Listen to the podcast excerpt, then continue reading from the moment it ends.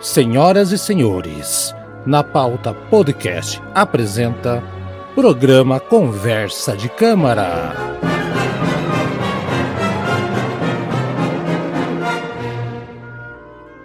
Senhoras e senhores, mais uma edição da sua Conversa de Câmara com este que vos falarou do Lombe, acompanhado do Eduardo Masses. Fala, Eduardo, como é que tá você? Tranquilo? Não, beleza, tudo tranquilo. E a gente tem que ir falar baixo para não acordar os vizinhos, né?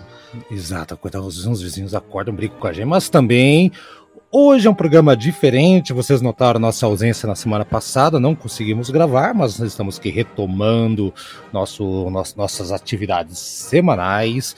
E dessa vez, como nós fazemos um, né, um programa do Haroldo, programa do Eduardo, programa do Haroldo, do Eduardo, e no final do mês, programa do Padrinho, ah, nós hoje vamos fazer um programa sobre sete peças únicas da música clássica, que são aquelas músicas. O Eduardo vai explicar melhor, mas Eduardo, mas daqui a pouquinho depois do nosso intervalo para ser padrinho. Peraí. Levar a música clássica para todo o Brasil, para todas as idades e para todos os públicos. Essa é a missão do Conversa de Câmara. E você também pode nos ajudar. Acesse agora mesmo padrim.com.br br e mostre que você tem um gosto refinado e também quer divulgar a música clássica para todos. A partir de R$ 5,90 por mês você já entra na plateia e ganha como presente o seu nome escrito em cada episódio como agradecimento. Com R$ 9,90 você se torna arranjador e também pode participar do nosso grupo exclusivo do WhatsApp. Com R$ 16,90 você se torna maestro tem seu nome escrito, participa do grupo do WhatsApp e tem o direito de participar com um tema todos os meses para escolher o programa. Esse tema vai ser sorteado. Agora, se você quer mais, você pode se tornar um compositor. O compositor tem direito a escolher dois temas por mês e ainda, depois de seis meses, ganham a caneca exclusiva do Conversa de Câmara. Tudo isso por R$ 23,90 mensais. padrim.com.br. Acesse agora mesmo e faça parte da nossa conversa, da nossa conversa de câmara. Explica aí, Eduardo, o que, que é essa ideia tua? Sete peças únicas da música clássica, particularmente para teclas, na verdade, né, Eduardo? O que, que é? Qual que é teu, o que, que a gente é, vai fazer aqui? É que eu digo assim para teclado porque eu escolhi peças para cravo também né? E daí, e algumas, até inclusive uma das peças para cravo está sendo tocada no piano. Ah, é que assim, como é que eu posso explicar? É, muitas das, das obras que a gente escolhe aí para o programa são obras com é, uma suíte, né? Que são reuniões de várias peças numa suíte só, ou são é, peças sinfônicas, sonatas, que tem vários movimentos. E aqui eu resolvi escolher ah, algumas peças para piano de um movimento só.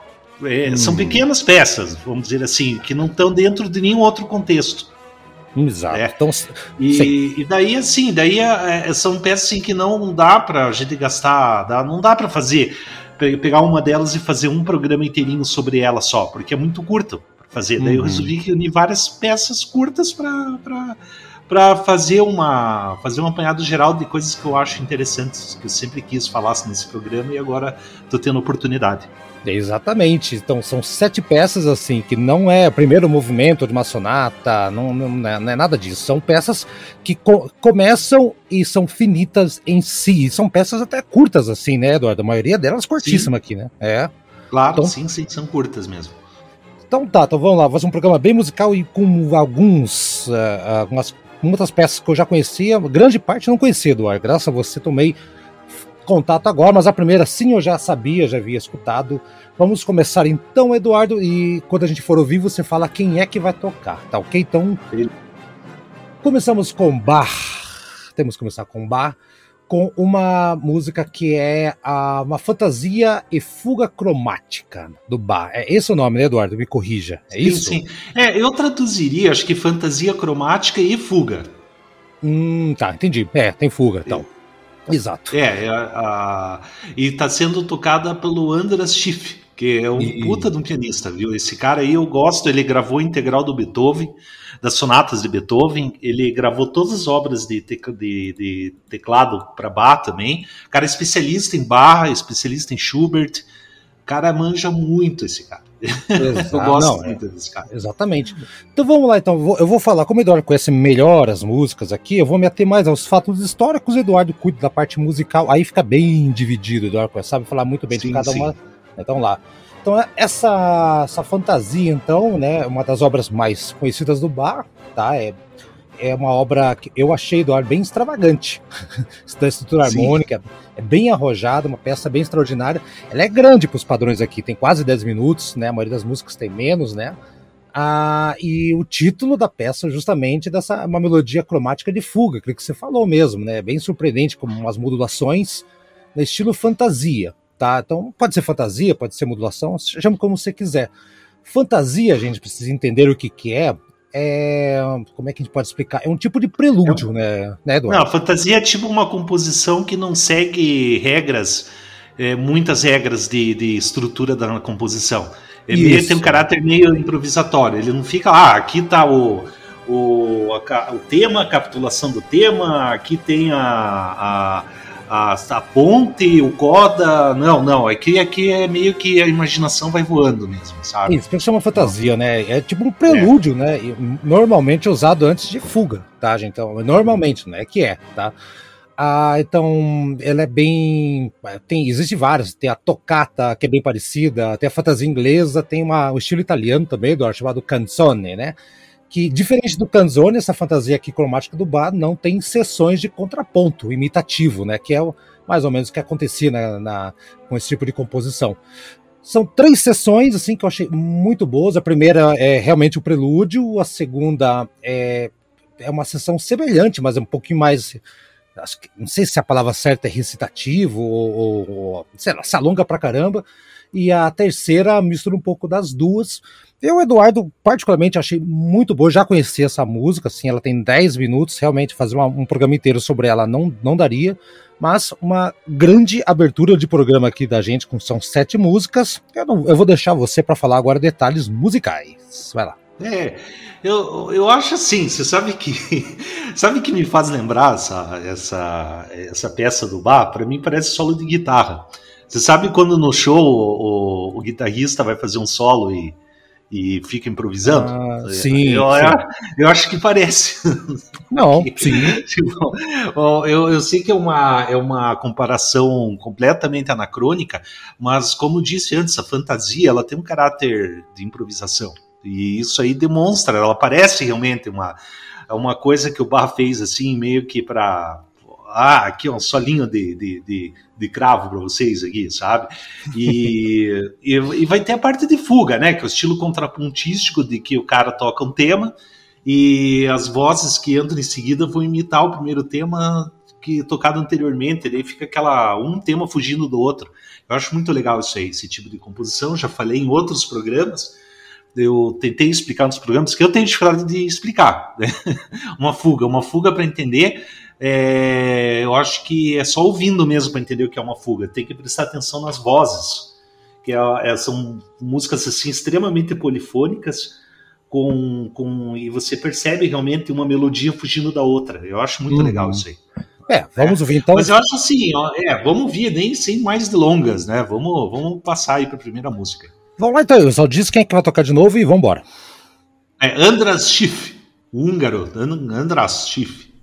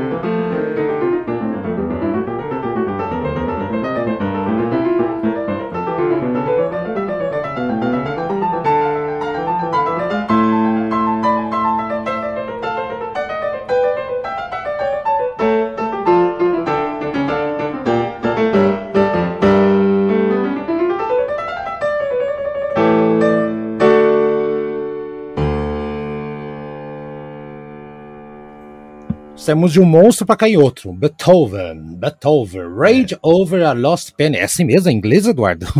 Sim, é em inglês é esse é o apelido da música. Apesar que o, o nome original dessa música é Rondó alla Ingarese quase um capriccio. Eita. Que é, é rondó em estilo húngaro, quase um capricho. É, oh. tá italiano, né? É, essa, essa, quem na verdade batizou essa música Rage Over Lost Penny, né? Eu não sei como é que é o, é o, é o, é o nome original, acho que é em alemão.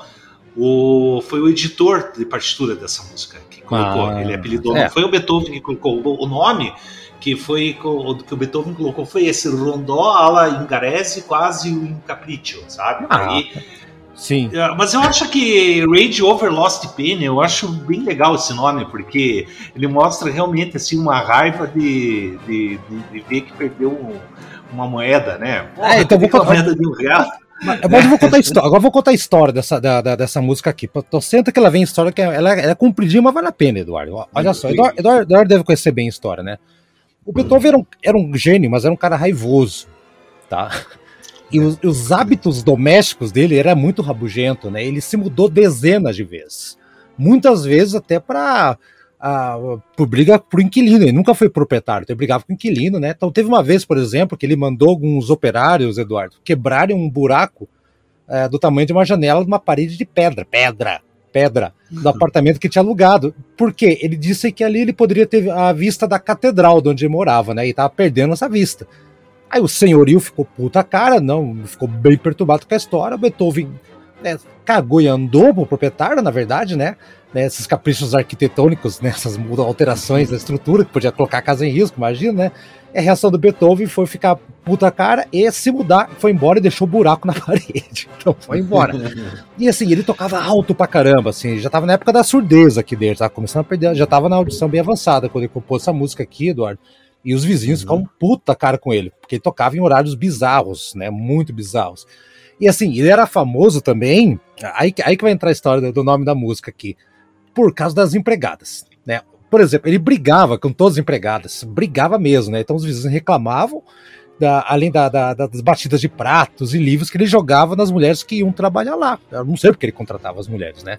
E, e ele, foi, e ele acusava todas elas de ficarem roubando moedas. E, e, assim, tinha até um, um, caso emblemático de uma empregada dele lá, que ela fazia lá as comidas, né? Deixava lá para ele, a governanta deixava a bandeja de comida, e ele simplesmente deixava a bandeja uma em cima da outra durante semanas, ficava apodrecendo do lado da, da pilha de partituras. é bizarro. Então, então, e ele comia na caverna, ia tomar vinho, saía na, na, na caverna, não, na taverna, caverna. Taverna. na taverna, né? Então, e ele gritava que empregada, né, e tal. Então, quando ele estava compondo esse Rondo e Capriccio, vamos chamar assim, né, esse mais famoso deles, que é uma peça bem, né, é, ruidosa, né, e vigorosa, aquela coisa toda. E um vizinho, ele ouviu uma briga com, o Beethoven com uma empregada. E o Beethoven estava furioso, disse que é a história da moeda, cadê a minha moeda de ouro, não sei o que, a empregada saiu correndo, nunca mais voltou. E os vizinhos ficavam ouvindo, o Beethoven destruiu o apartamento e todos acharam que ele estava indo atrás da moeda. então, uhum. então, são vários detalhes.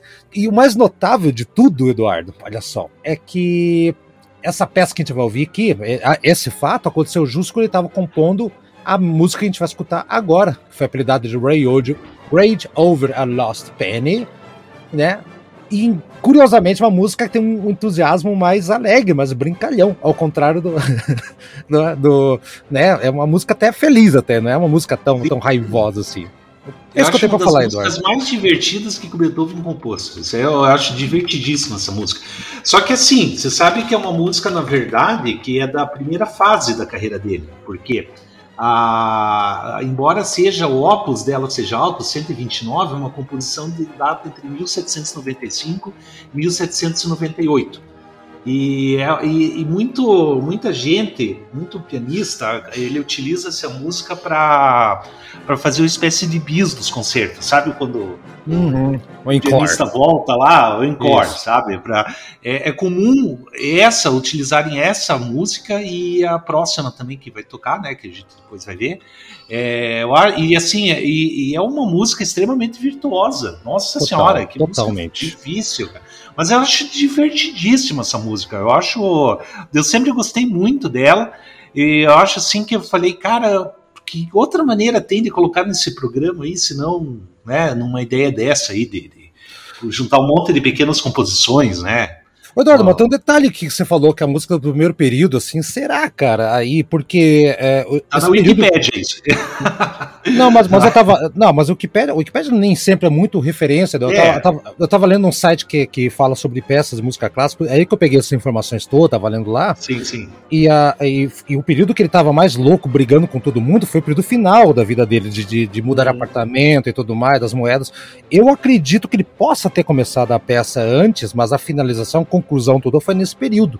Porque é, não dá para saber também, né? Porque na época o que se tinha, na verdade, eram manuscritos e a gente não sabe assim que, que é, exatamente assim que, que ah, é, é, tinha que observar os arquivos, né? Que é engraçado assim, né? Que a gente você veja que hoje em dia a gente pega uma banda de rock, a gente vê uma versão primitiva da música a partir de uma fita demo, uma sobra de estúdio, né?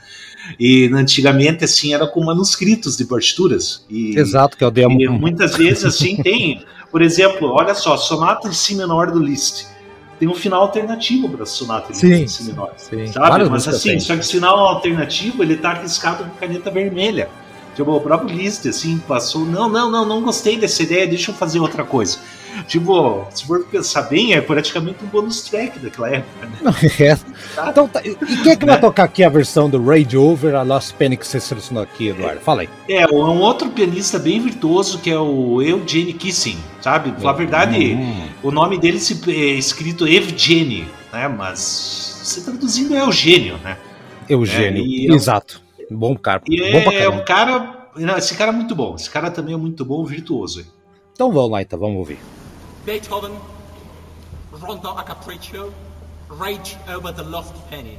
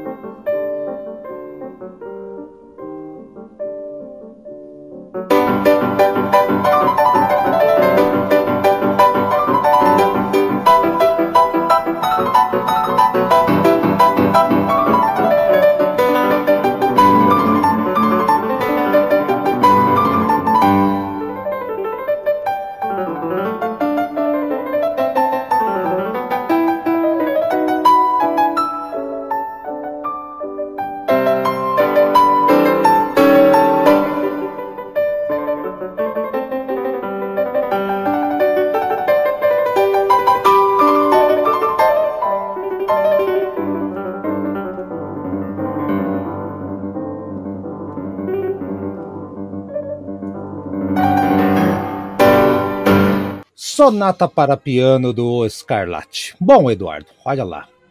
Que, o que, que eu posso falar? Então, dá para introdução para a galera aqui. É, é, antes de falar um pouco da música, vamos, vamos pontuar que aqui é barroco tá? É um, é barroco, Sim. né? Que Dó já falou, é um, é um termo derivado da, da língua portuguesa, que é pérola de formato bizarro, de forma estranha, que era como os críticos de, do século XIX usavam para para dizer como era feita a música entre 1600 e 1750, música ocidental, né? E assim, comparação com Pérola foi traçada pelos críticos justamente porque é uma música tão ornamentada pelos compositores lá por Bach, por, principalmente, né? Que ficava que saía da, do formato é, é, redondo, né? Bonitinho, ficava uma coisa muito hum. muito frufruzinha, né? Então é isso aí.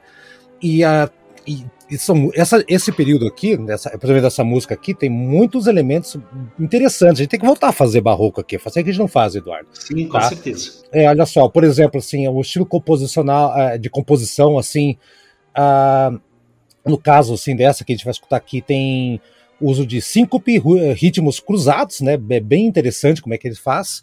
Inclusive tem um, um, um crítico chamado Ralph Kirk, Kirkpatrick, acho que é esse o nome, Kirkpatrick.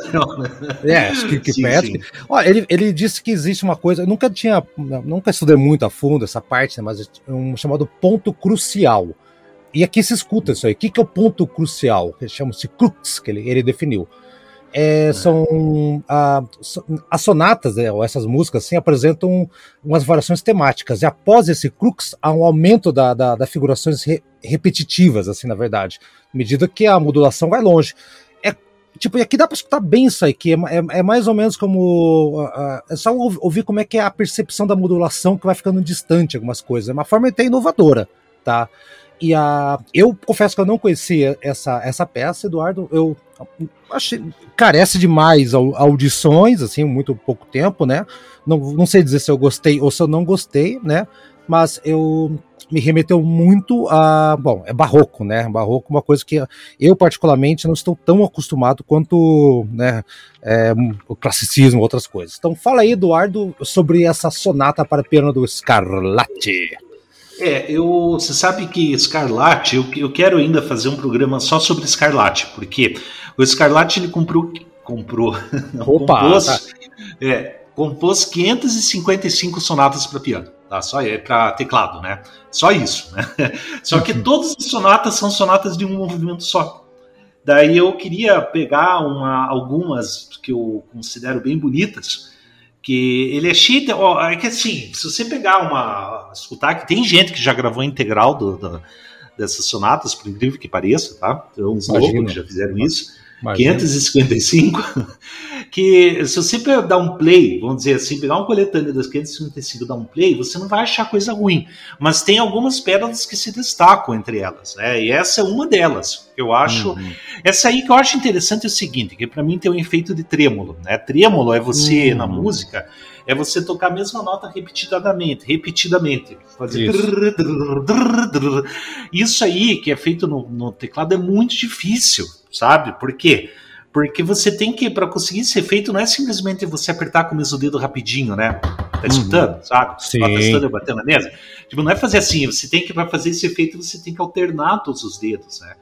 Tipo, uhum. o polegar em cima da mesma tecla de piano. Isso aí é, é, é, é bem difícil de ah, fazer. Ah, cara, é complicado, a, cara. É complicado. É bem complicado. E a, e, a, e a pianista que está tocando, que é a querida Marta Argerich, é, ela é. faz de uma maneira que, Deus do céu, cara, é sobre-humano o negócio, né?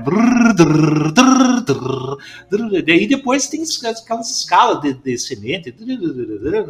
Tinha uma música extremamente virtuosa e também é, é usada para tocar no encore também, sabe? Tanto também, é que também. O, a, o vídeo que eu passei para vocês é ao vivo, né? 3, é, é ao vivo, vivo, é um encore, é um encore. A Marta Grego voltou, não, vamos tocar essa aí.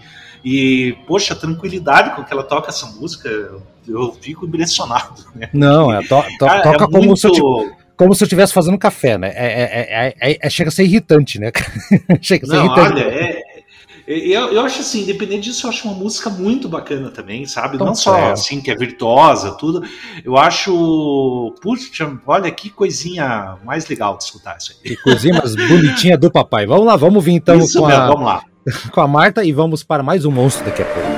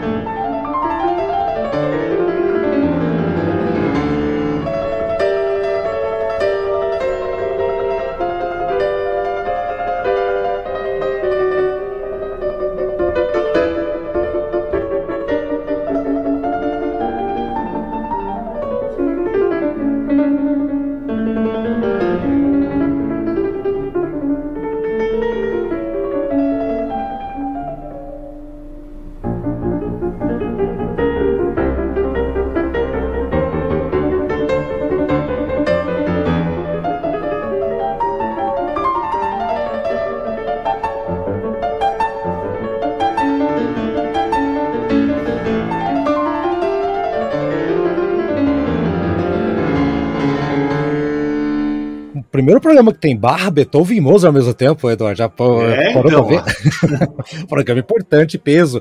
Fantasia em Ré menor do Mozart. Olha só que vai vir daqui a pouquinho, composta em 1782.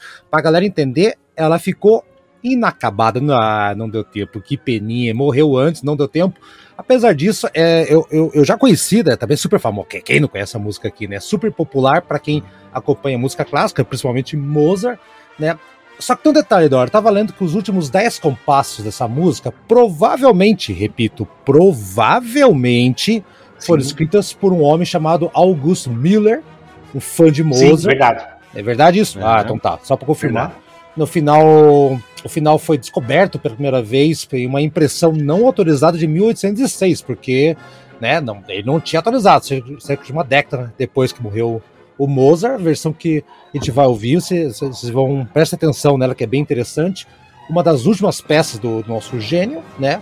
Descoberta aí muito por acaso, depois da, da, do que ele morreu, só que a data não. Tem gente que diz que não é 1782, tá, Eduardo? É, os especialistas estimam que é essa época aí pelo estilo uh, de outras obras dessa época, né? O, o Lembre-se, o Mozart gostava muito de escrever e aprender a tocar música barroca na época. Então, então, então tem esse detalhe também. Uhum.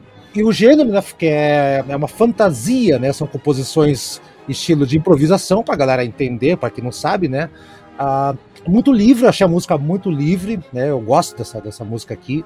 Uh, às vezes, né, tem, tem, Como é que eu vou dizer assim? Uh, tem várias pausas aqui, com dois, três segundos, que dá um, dá um clima bem interessante, sabe, Dora? É, é, ela é. Ela é mais, como eu vou dizer assim, é a, é a mais deliciosa de todas que você escolheu aqui, para mim, essa aqui. E essas pausas dele ali é que dá o tempero. E às vezes dá um drama, né? Parece a paradinha do Pelé quando é bater pênalti, né? Então, isso aí, não tem mais nada para falar a respeito. Eu, eu, vocês entenderam aí, ouvintes, que eu tô dando um breve histórico. O Eduardo vem com a parte técnica, já que ele que é o pai da criança. Vai lá, Eduardo, fala da, da fantasia. É, ó, você sabe que esse negócio do Mozart não ter terminado de compor, compor não é a única peça, a única obra dele que foi deixada inacabada e completada por outros. Uma, um exemplo disso, o Requiem dele, que é um dos mais, uma das peças, obras mais famosas de Mozart, que na verdade ele escreveu pouco. Ele escreveu, acho que uns dois movimentos, só o resto foi tudo completado por outros. E é uma, Exato. Uhum. E é uma. Eu acho assim, o Requiem do Mozart é uma composição que eu adoro. Nossa, eu já cheguei a ver ao vivo essa composição, já tocada no Teatro Guaíra. Oh, é muito interessante ver, ver os cantor lírico lá né, na tua frente, assim, muito legal mesmo. Teatro e... Guaíra, para falar para a galera que, que a audiência ah, sim, é. Curitiba. Curitiba. É Curitiba, desculpa, Isso. desculpa, falha minha. Realmente é. Teatro Guaíra aqui em Curitiba, que é o maior teatro aqui de Curitiba. E aqui, e, e agora não sei como é que tá por causa da pandemia, mas antes, todo domingo de manhã, tinha apresentação da Orquestra Sinfônica do Paraná. Agora, eu não sei, não sei se é tá, voltaram, é eu não sei também. É, tem que ver. É, então tá. Vamos dar um, é, tem que dar uma olhada nisso, né? E assim, a que eu acho interessante dessa música, que para mim assim é um é um, é um, é um essa é praticamente uma peça romântica. Isso aí. Eu uhum, acho. Exato. Pra, ter uma ideia, se eu não conhecesse dessa música assim, mostrasse pela primeira vez, eu ia achar que era do Chopin essa música. Sim. Sem zoeira. Sabe? É, é, ele está bem à frente do tempo, eu considero. Ele parece assim muito. Tem uma sonata para piano do, do, do Muzio Clemente também, que é Didia. Deixa eu pegar aqui o nome que eu acabei escapando, sabe? Mas é Didi Apaixonata, Passo quer ver? Ah, tá, eu tô, eu tô ligado qual que é. Inclusive vale programa, tá? Esse tipo de música. É, não, ali. dá pra fazer. É... Tá, é, é, de, é Didone Abandonata, sabe? É uma, é uma, uma sonata para piano que também tem, é extremamente é, é, sentimental, lenta, é uma coisa assim que não lembra classicismo. Uhum, sabe? É. E, a, e aqui a, eu, eu, eu acho realmente sim que é uma, é uma puta de uma peça de piano. Não dá para também é outra que a gente não tem como como pegar um programa só para fazer para inteiramente só sobre essa peça, não tem ah, tá como. Tá aqui. Tá aqui, tá ótimo. É, tá, tá, tá mas perfeito. boa ideia, o Didone, uh, fica também uma recomendação, a gente pode fazer um programa um dia desse, sim, que é sonata para piano de Muzio Clemente, Didone Abandonata. É muito bonita essa, essa, essa sonata, e o Clemente, para título de contextualização, ele fez umas musiquinhas, umas sonatinas, que uhum. diz que é para estudante de piano, e todo estudante de piano deve conhecer Muzio Clementi, que tem umas sonatinas dele que acabaram se tornando muito populares entre estudantes. Sim, de, é, fáceis de tocar. Eu tô ligado. eu, eu, eu, acho que eu, to, acho que eu toquei quando eu tive aula de piano alguma coisa. Alguma coisa. Deve ter, deve ter passado, sim, sim. eu lembro. É. Quem vai tocar aqui, Eduardo, a música da Fantasia do Mozart? Deixa eu pegar aqui. aqui. É o Cyprien Katsaris. Esse, esse Cyprien Katsaris é interessante que foi o primeiro pianista a gravar uh, todas as transcrições de Liszt das sinfonias de Beethoven. Porque o Liszt ele transcreveu as sinfonias de Beethoven para piano. Sim, sim, sim. E são consideradas assim peças dificílimas, dificílimas de serem tocadas. Né? E ele foi o primeiro cara a gravar a integral dessa aí. Gravou as nove sinfonias no piano. Outro tema de programa, hein? Sim, também. Outro tema. Vamos lá, vamos ver então, daqui vamos partir agora para outros compositores. Falta pouco, faltam três, mas cada um aqui tem uma surpresa no meio. Vamos embora. Sim, sim.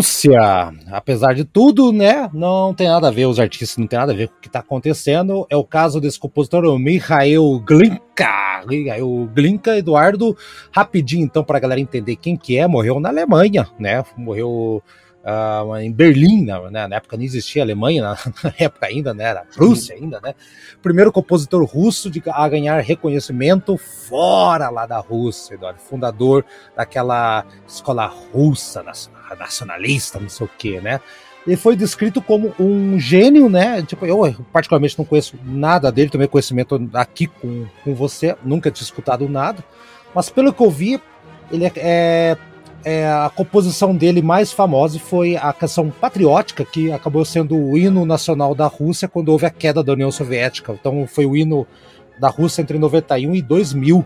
Olha só, né? E o nome da música, Eduardo, eu tô até discutindo com você, é muito legal. O nome da música é Noturno em Fá menor, La Separación, né? Eu até comentei com você, Eduardo, por que que é La Separación? Você não sei, eu não sei. Eu fui atrás, eu usei meus dotes de jornalista, eu fui atrás.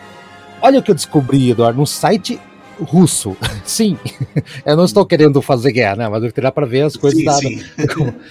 Ele fez a, a, sua segunda ópera, chamada Ruslan e Ludmila, tá? É a ópera dele. E nessa ópera, Eduardo, o, esse, o, o Mikhail, ele ele acabou introduzindo vários trechos que remetiam aos países do leste do Império Russo, né? Então, aqueles países que estavam uhum. anexados, que estavam perto, anexados, né? anexados depois, né? Mas é começou a pegar vários ali que a zona de influência, né? E, inclusive, essa técnica, essa prática aí foi, foi muito apreciada pelo, pelo, pelo grupo dos cinco, né?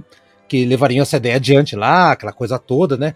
A questão do modo de orientalizar a, a música virou sua principal característica. E o que acontece que assim, nessa, depois dessa ópera, ele compôs essa música aqui que, que a gente vai ouvir, né? La Separação, que não sei porque está em, em, espanhol, né? Eu sei, porque ele morou na, ele morou na Espanha durante um tempo, tá? Isso, isso tá valendo. Ele morou na Espanha e tal, né? E até no, num primeiro momento eu pensei, bom, ele deve ter feito essa música porque ele estava se separando da Espanha. Não, não tem nada a ver. Né? Ele acabou usando o, essa língua, né? Para música nacionalista russa, mas La Separação. Ah, então o que acontece? Todos os compositores começaram a utilizar essas melodias de diversas regiões, né? E então estabeleceu-se que a, haveria essa, essa, diferença entre a música ocidental e, e, a passionalidade oriental. E esta música aí é, simbolizava justamente a separação do, do da escola russa, do, do, do, Império Russo na época, né? A ideia de uma separação real entre a estética musical germânica, que era a que estava forte com a estética nova russa que estava se criando. Então, esse nome da música, Eduardo, tem a ver com essa ruptura, separação. A partir de agora, a Rússia, a Rússia, né, Império Russo, tem o seu próprio estilo. É por isso que eu descobri de onde vem o nome, o apelido lá, Separação. Deus. Você deu uma aula, Rodo, porque eu não tinha a mínima ideia disso. Exatamente. e, e, e, olha eu, só. Eu já interpretava de, de outra coisa, eu interpretava por, por, por um viés assim, bem sentimental aqui. Essa, essa porque música. a música é sentimental, a música é bem sentimental, assim, musicalmente, assim, tomei contato agora. Eu gostei, eu achei a mais bonita de todas, tá? Eu, eu não vou entrar em detalhes, porque nós combinamos que você iria entrar nos detalhes técnicos, mas eu achei a mais bonita, Eduardo. Então, agora que você já entendeu porque ela é a separação é esse nome Pode falar. O que, que, que você tem a dizer da música pra galera, então? É, eu perto de você quase nada, né? Mas. Eu não falei da assim, música, eu, cara. Não, não, eu sei, mas assim, você contextualizou bastante coisa dela. É que é uma música, confesso eu, que eu não consegui nenhuma informação dela. É uma música que eu conheço faz tempo já. É, eu, eu, inclusive, eu tenho a partitura dessa música, que Olha. dá para encontrar na, na, na como é que é mesmo o nome lá? É que tem um projeto na internet que eles publicam partituras que estão em domínio público. É, eu esqueci ah, o nome agora. Tá, tá, tá. Eu já vi, eu já vi isso aí. É bem legal, cara. Muito legal, cara. Eu esqueci o nome também. Daqui a pouco é, a gente agora... vai pensar aqui vai ver. Uma, uma... Eu, eu tô ligado qual que é. Inclusive, eu já entrei nesse site, cara. Só que, só que agora eu vou lembrar o nome. É, ele, ele realmente assim, é o IMSLP, sabe? Agora eu peguei Isso. aqui. Ele, ele que é acrônimo para que mesmo? Petrucci Music é, Library. Que esse, esse site é excelente para músicos, porque o que, que eles pegam? Eles pegam partituras que foram publicadas há mais de 70 anos atrás, que daí o, o, editor não tem nenhum direito, o compositor não tem mais nenhum direito, e escaneia e deixa no site. E daí você encontra de tudo quanto é partitura para orquestra, para piano, para violino, para coisa e tal, né? Pois e aqui é. você consegue encontrar uma partitura dessa, dessa, desse noturno do, do, do Mihail, Mihail, né? Você falou? Mihail, isso, Glinka. Mihail, Mihail Glinka. E é uma música assim de. Assim, é que não é tão difícil de tocar até, sabe? Mas, mas para mim é, né? Porque eu não sou um pianista bom. Né? então é difícil. Eu, consegui pelo menos tirar a primeira página dela, sabe? Sim, Bem sim, baixo, sim. umas cinco páginas essa partitura. É, me dava muito prazer de tocar essa música, porque eu acho assim, realmente uma música muito bonita. É, eu acho assim que é o tipo de música que é uma pérola é, escondida por aí, sabe? Que, que inclusive eu, eu acabei conhecendo por causa de um canal de YouTube, My Name is Grant, uma coisa assim, o nome do cara, que ele publicou a partitura e, e a música por cima, né? Ah, eu, eu, eu acho muito legal mesmo. Tá. E, e, assim, essa música é um noturno. Noturno também, vale dizer, é uma, um estilo de composicional, assim, de, de, que é típico do século XIX, que é tipo de música assim para tocar à noite, sabe? É, é o nome é, já diz. É, né? É verdade, é para tocar à noite. Talvez é. eu imagino que seja para tocar Preparar. em sarau, Isso. sabe? Sarau de piano, alguma coisa. E, Tá. e agora sim, né? Curioso que, que a única da- das músicas aqui que a gente escolheu que eu não sei qual pianista. É, sabe? não tem. Porque Não tem. realmente não tem os créditos do pianista na gravação que eu peguei. E essa interpretação é a melhor que tem. No, no, no Spotify tem outras duas pessoas que tocam, não é que é uma música bem desconhecida mesmo, sabe? Uma peça bem desconhecida. Uhum. E eu não sei quem que toca isso aí, sabe? Bom. Daí vamos ter que deixar ficar devendo essa. É raríssimo acontecer no programa um negócio desse, mas dessa vez Sim. aconteceu. Então vamos lá, então, com Gasparzinho, Fantasma Camarada, vamos ouvir o Noturno em Fá menor da separação, Michael Glinka. Vamos lá, Gasparzinho tocando piano.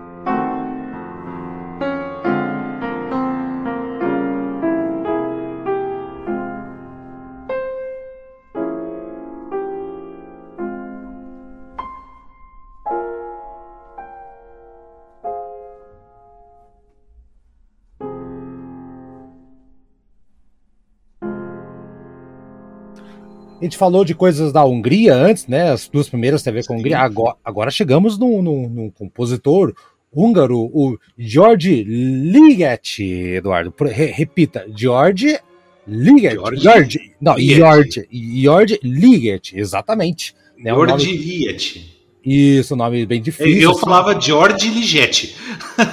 É, é Liget. Eu, eu, eu, tive cuidado de ver como é que a pronúncia no, no canal de YouTube lá do, de compositores é, é Liget. O E é aberto, Liget. Então, ah, o, é, o George, né? O George, né? Como que vocês queiram, né? Nosso húngaro tá é de quinta série, né? Tá enferrujado.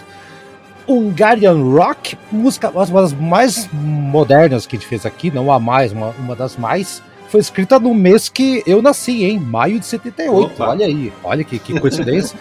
Vamos lá, antes pra galera entender que eu tava lendo, eu eu assim, eu não gostei, Eduardo, assim, particularmente, porque eu talvez ah, pela sonoridade da, da, da, da, música. Aqui é, aqui é cravo mesmo, que não é piano, né? Não é sei, cravo. né? Uhum. É cravo mesmo. É, mas o, o jeito que foi tocado, assim, a ideia eu entendi, né? Uh, mas eu particularmente não gostei da execução, talvez alguma outra execução aí, em outro, outro momento.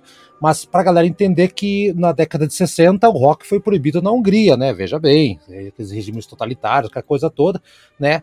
Havia uma política de censura à música, ideias antigovernamentais, inclusive o, um estilo musical da, da região chamado chacone, que é uma dança uhum. musical, que, que é uma música, padrões de acordes que vão repetindo, repetindo, repetindo, repetindo, né? e ao mesmo tempo que o tema é, vai modificando, também foi proibido. Olha que, que governinho bonito, né? Então, e essa, e essa música está relacionada muito, muito moderno com o compositor fez aqui, né? Rock e jazz, né? Gêneros musicais muito recentes, né? Uh, mesclados aqui com música regional húngara e assim, e ritmos assimétricos e, e, tem coisa latina também, tá? Eu, eu tava até vendo aqui uma, uma declaração aqui, ó, ó do próprio compositor. Abre aspas, Eduardo. Por muitos anos eu me interessei por ritmos assimétricos, que Bartók chamou de ritmos búlgaros.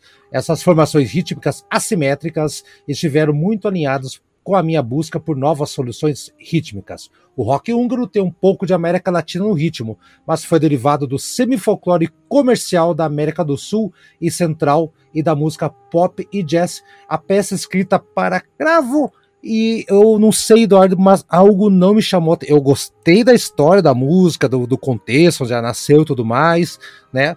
Mas algo não me chamou atenção aqui nessa música, Eduardo. Eu confesso que hum, talvez meus ouvidos não sejam preparados para esse cara. Fala aí, Eduardo. Não, mas não é uma música assim que para gostar mesmo, sabe? Eu não, não, é uma música muito esquisita, é, é, extremamente desagradável aos ouvidos. Eu trouxe aqui até por uma questão de curiosidade para a gente também abordar um pouco de música contemporânea, música clássica uhum. contemporânea. Eu, eu, assim, é que nem eu falo, eu acho legal o conceito da música, eu, eu acho legal a loucura dessa música, eu escuto ela numa boa, mas assim, é realmente uma coisa bem, bem louca a música, né? Bem, uhum, é né? totalmente. É bem, é bem, nossa senhora, é uma, eu, eu gosto desse compositor, o, o, o Liet. Ele tem outras peças dele, por exemplo, Requiem, que foi do Liet, foi usado no filme 2001 Odisseia no Espaço sabe? Uhum, sim, aí, sim, composição... Nossa, cara, que composição tenebrosa, cara. É um negócio assim que dá medo, sério mesmo. Eu adoro o Requiem do Liet. E eu até penso em também fazer um programa com o Requiem do Liet, sabe? Dá, que eu acho alucinante, sabe? Eu, eu, eu acho assim, se tem um troço que é uma composição que realmente consegue retratar alguém morrendo, é o, é o Requiem, sabe? Porque é absurdo aquilo. Ah, ele também tem uma, uma. Como é que é? O nome da peça dele, eu acho que é musical, Ricercata Musical. Quer ver? Deixa eu achar aqui. É, é tudo nessa é, pegada, é mais ou menos. Ricercata. É. é, essa aí, ó, pra, o que, que ele fez, tá? Ele pegou as 12 notas da, da, da escala, né? né? Mas Dó, Dó sustenido, Ré, Ré sustenido, Mi, Mi, Fá. Sim, até. Assim, sim. Ele pegou as 12, os 12 tons, daí ele fez assim: ele estabeleceu a seguinte regra: a primeira música só vai ter a nota lá, certo? Tipo, só vai utilizar a nota lá. Daí, daí a última nota vai ser a nota Ré. Entendeu? Beleza. Uhum. Daí a uhum. segunda música, o que, que ele vai pegar? Essa música só vai poder ter a nota lá e Ré. E a última nota vai ser a nota Sol. Daí a terceira música, assim por diante. Vai ter Sol, Lá, Ré, Sol. E a última nota vai ser Fá. Daí cada música ele vai acrescentando cada vez mais. sabe? É. Eu acho assim muito legal. É música ricercata. É uma obra dele também que eu acho interessantíssima. Não, sim, é, sim. É, não, e é, é, agradável de ser ouvida, assim, é agradável de ser ouvida, sabe? É tanto que a primeira música de todas é legal, assim, porque ele pega a mesma nota lá, só que toca em diversas oitavas diferentes e fica um negócio percursivo, rítmico sabe? Sim. É muito legal mesmo. Eu acho assim uma, uma, uma, peça interessante pra caramba, né? Então vai, vai, agora, vai ser assim, tema aqui. Vai ser tema aqui o, o George o Ligeti, Ligeti, aliás, né? Vamos falar certo que o nome daqui de Ligeti. Ah, vai ser tema aqui do programa mais adiante, Eduardo. E, mas, e essa música que você colocou mais por coisas de curiosidade ou você acabou gostando dessa aqui? Não, essa aí eu coloquei meio de curiosidade. É que assim, é o tipo de música que eu gosto e não gosto ao mesmo tempo, tá? Por exemplo, assim, ó, não é uma música agradável, nada, tudo, mas é assim, eu acho interessante, porque eu, eu, eu curto assim escutar coisas experimentais, sabe? Ah, para quem claro gosta é de rock, que... para quem gosta de rock, seria o Crouch Rock, né? Que é meio é, experimental, sim, sim. é meio para incomodar, né? Não são tá todas as coisas experimentais que eu gosto, tá? Mas, assim, é, essa aí eu, sei lá, eu encaro numa boa, eu acho que vale a curiosidade, entendeu? Então tá, vamos lá. Quem vai tocar aqui, Eduardo? Fale o nome da nossa. É uma pianista agora. É, agora o nome é cravista, na verdade, né? A cravista, exato. Uma tal de Elizabeth é, Chovnaka. Jorge Chovnaka. É da, da região lá. Vamos lá então, Hungarian Rock, vamos embora.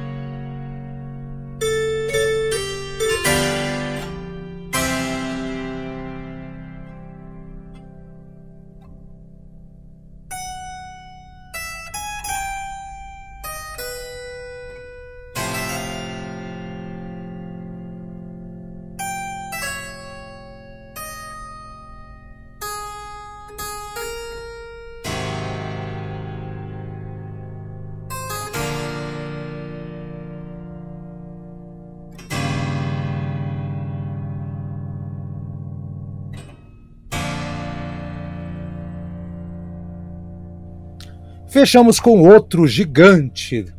Já participou, já participou, já morreu, né? Já, já foi homenageado aqui várias vezes o nosso, nosso programa, Eduardo. Chopin. Com a ah, fantas, fantasia impróprio. Então, o, uma das mais famosas, mais famosas mesmo, né? A quem já assistiu algum filme, cinema, desenho, propaganda, qualquer pica-pau, já, escuta, já se deparou com essa música aqui na? Fantasia Improvisado, né? Fantasia Impróprio, de uhum. 1834, né? Dedicado a, a, a Julian, Font, Julian Fontana, acho que é isso, né? Que publicou a peça, né? Apesar do pedido do Chopin, não sei quem que é o Julian, deve ser um editor, apesar do pedido do Chopin explícito para não publicar. Ele, o Chopin não queria. Tá? Ela tem muitos elementos aqui, Eduardo. Muita, já vi muita gente que não gosta dela porque ela tem muitos elementos da sonata ao luar do, do Beethoven. Obviamente, você escuta, você escuta, né? Você percebe, né? Que é em dó sustenido, aquela coisa toda. Ah, mas eu, eu acho, Eduardo, que é legal porque é uma, uma, um raro momento em que a gente descobre o que, que um gênio escutava de outro gênio. Então, é interessante isso, né? Então, Sim, o, verdade, né? Eu... né? Um outro lado, assim, da... a peça, né, tá, tá aí, é uma das composições mais populares, que eu já falei, mas não se sabe por que, que o, o Chopin não lançou essa música, na verdade, né? Ah, eu já vi várias pessoas, ah, é, justamente pelo fato de estar conectado com a, com a música do, do, do Beethoven, essa conexão, dizendo que é uma música sem nobreza, que é uma cópia. A, a, na verdade, assim, eu acho isso uma, uma, uma forma de, de, homenagem mais do Chopin ao Beethoven. Eu acho que é a, a, mais famosa que tem no programa de hoje aqui, disparada, disparada, mas que eu mais gosto também. E eu não sabia que era uma peça única, isolada. Eu achava que fazia parte de alguma outra coisa maior, algum, sabe? Eu sempre, sempre na minha cabeça fazia parte de algum, alguma, sei, um conceito, alguma coisa, Eduardo. Então, aqui hoje eu descobri que não. Ela, ela é finita em si muito boa escolha. Então, tá aí, Eduardo, fala um pouquinho da música então. É, ele realmente é uma é a peça mais famosa da, da, da, desse programa. Acho que todo mundo já deve ter escutado ela. E, e, vale assim falar das curiosidades dela, que nem você disse, é uma, é uma peça que não foi publicada em vida do Chopin, é uma hum. obra de opus póstumo, ele deu instruções realmente para que não publicassem, e, e, muitos analistas dizem realmente que ela lembra o terceiro movimento da Sonata ao Ar. E lembra. Assim, é, é, lembra, sabe? Mas assim, eu só percebi isso depois que falaram, tá? Vou ser bem sincero, eu não ia perceber isso se alguém não tivesse me falado. Quando hum. falaram, eu falei, putz, o pior que é, né? tipo, ele, ele lembra um pouquinho, tá? Coisa interessante dessa música, porque pergunta para qualquer pianista qual que é o terror dessa música, sabe? É a polirritmia dela. Sim, sabe? Sim, sim. Total, Porque total. É, é, é, ele tem notas assim, é, a, enquanto a mão direita toca semifusa, as outras toca tercina, sabe? É difícil de explicar para o ouvinte isso aí. Mas não, não é precisa, é, divisão, é, complicado, é, complicada a divisão, pronto. É, ritmicamente, a divisão ritmicamente complicadíssima, porque assim, você não é que nem, por exemplo, ah, vou tocar é, duas notas na mão esquerda, né? Enquanto eu toco uma na mão direita, que é divisível, né? Ou tocar quatro notas na mão esquerda e oito na mão direita. Isso aí fica uma coisa divisível no tempo para você ficar marcando. Isso aí não, isso aí é, fica um número irregular, daí você, você é a mesma coisa que você tocar, é, por exemplo, assim, é a mesma coisa que é subir a chupacana, isso aí, sabe? É fazer duas coisas diferentes em cada mão. É como dividir o cérebro em dois. Ah, mas como é que você quer, Eduardo? Quem você quer, Eduardo? É o, é, é, o, é o Chopin fazer claro, uma música claro. em, em, cima da música do Beethoven. Claro que essa é uma coisa complexa. Você acha claro, que é o quê? Com certeza. É... Quem ia conseguir explicar muito bem o que é polirritmia seria o, o Tiagão, né? O Tiagueira ia explicar, porque isso existe muito na bateria. É, sabe? É. E, e, eu acho interessante também porque que o piano é um dos instrumentos melódicos que existe polirritmia. Eu acho isso uma coisa hum. interessante. Tá? É, Mas é, realmente é uma, e outra, assim, é uma música assim, ah, eu, eu achei meio frescura do Chopin não querer publicar em vida, porque é uma música muito bonita, por mais que lembre a, a terceiro movimento da Sonata do Ar, ela tem toda a sua originalidade. Tem certos momentos, eu acho engraçado assim, é, tem, tem, uma, tem uma musiquinha do jogo Zelda que que é. É que você nunca jogou Zelda, provavelmente, né? Você nunca foi do videogame, não, né? Não, nunca fui. É, é, Fairy Fountain, sabe? Tipo, como é que é Zelda? Deixa eu colocar aqui. Vai dizer que é inspirada nessa música do Chopin. Eu acho bem inspirado, assim, sabe? É, eu, eu, assim, naquela, em, num determinado trecho da música do, do, do Chopin, eu acho bem inspirado mesmo, sabe? Bom. Beleza. É, pode ser, pode ser, né? Tem isso aí. Bom, então, então vamos lá. Eu acho que não tem. Já vencemos aqui sete musiquinhas entre musicaças, né? Interessantíssimas. Então, para fechar, Eduardo, vou já agradecer nossos os ouvintes ver aqui. Na semana que vem teremos mais um programa. Não vamos fazer vocês esperarem tanto tempo mais, né? Mas, Eduardo, obrigado. Que é sensacional ideia. É um programa muito diferente do que a gente vem fazendo, né? Eu adoro esse tipo de programa. Só me diga, Eduardo, quem é que vai tocar essa fantasia improvisada do Chopin? Para finalizar. É, esse é um youtuber. Esse cara aí, na verdade, é youtuber. Ele não é um pianista aí de gravadora, nada. Mas esse é um inglês que mora na Indonésia, chamado Paul Barton. Esse cara toca muito bem. Você pega os vídeos dele, assim, é, é sensacional. É um cara que ele, ele faz umas coisas meio malucas. Por exemplo, ele toca piano para elefante. Sabe? Sim, eu sei quem ele que é leva, é, é, ele leva o piano dele para para tocar para os elefantes lá da Indonésia. E daí também teve um, uns vídeos dele tocando piano para macaco também, sabe? Eu acho muito legal essas ideias. Ah, dele. bacana. E é um cara legal. que toca pra caralho. Nossa senhora, esse cara aí, ele manda muito bem. Deus Não, eu gostei. Ele... Eu gostei. Eu gostei também da versão que você mandou aqui, que a gente vai ouvir, já adorei também, Eduardo. Muito bom toca pra... E essa música é complicada, essa polirritmia mata, hein, sim, cara? Sim. sim, com certeza. Então, tá. Então, Eduardo, parabéns pelo programa e até semana que vem. Vamos ouvir então. Tchau, Eduardo, dá tchau pra galera e semana que vem mais uma peça. O que vai ser? Não sei. Vamos ver. Tchau, Eduardo. Tchau, tchau, gente. Obrigado por terem ouvido até aqui. até mais.